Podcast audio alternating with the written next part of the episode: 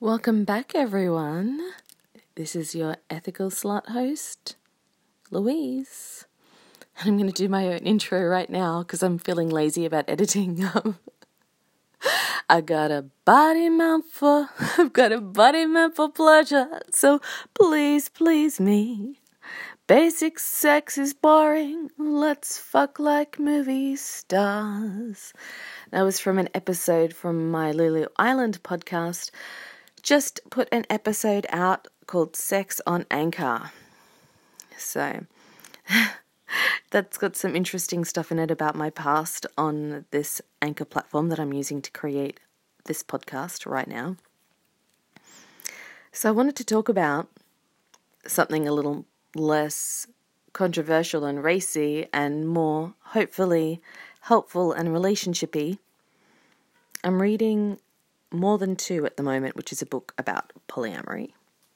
And there's some valuable insights in there. There's some stuff that they do that, oh, some fuck shit from, you know, society's mental health biases and just, ugh,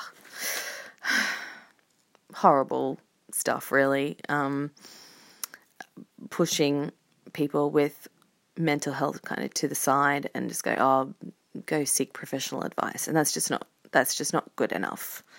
That is nowhere near good enough. You would have to be completely like I would say in this day and age willfully ignorant to hold an opinion that the the safe thing for someone who's mentally ill to do would be to seek professional help.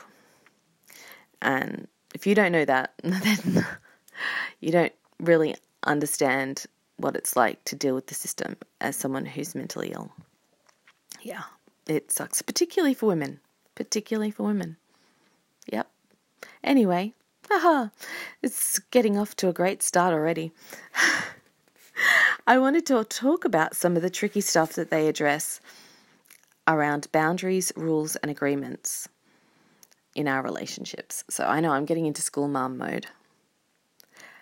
And if you want to find out about that and how they break that down, and at some other point, I would like to give my next level analysis on boundaries, rules, and agreements. I want to talk instead about something that I like to do, which is to offer insights into myself for other people, or like um, system hacks, Louise hacks. And this is a relationship that's not a romantic relationship, but it is a significant relationship in that it is my sister and she has a mental illness. She's quite severely mentally ill, um, you know, in terms of how it's affected her life, um, not resembling anything much like a normal life, other than we've been able to keep her out of a home. I mean, she was in a lot of psychiatric institutions um, for tragic amounts of time you know, once the worst was like four years. Um, really, really shouldn't have happened. Um, but, um, you know, things change, you learn, you grow. And now I'm learning how to be a better sibling, how to be a better person, and overcome my own prejudices and my own difficulties in communicating with my sister because I still do feel an enormous amount of resistance when I see her name come up on the phone. But we have a genuine and open communication with each other, even if sometimes that means that I need to take space. Um, because we've worked on it and we've established it. It's stuff that our mum teaches, these communication skills um, and just about being open and trying to find the win win. So I offered her this little insight, this little hack into me, which I realized talking to my neighbor yesterday is probably something pretty profound and it steps outside of the having to set boundaries, rules, agreements. It's a different thing again. It's it's a uh, yeah, and I'm not quite sure it's a clue, it's a map, it's an insight, it's a tweak. So I said to my sister, if you want to be able to be more likely for me to respond, um, contact me less. Um, and there are a few other things as well.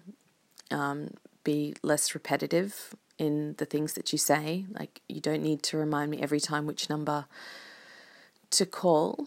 Um, and she just kind of gets stuck in these loops. So I just let her know calmly, um, compassionately, that if she, you know, I'm, you know how they say you get more, catch more flies with honey than vinegar, and you can make a conscious choice.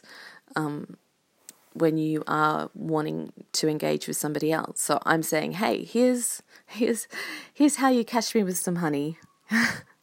here's how you're you're putting out more of the vinegar and it's not really working.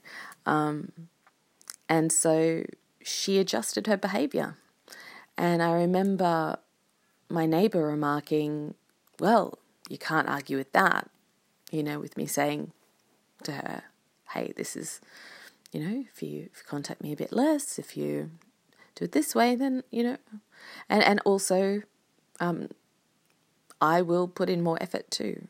The more, and, and then you start getting a trending upwards.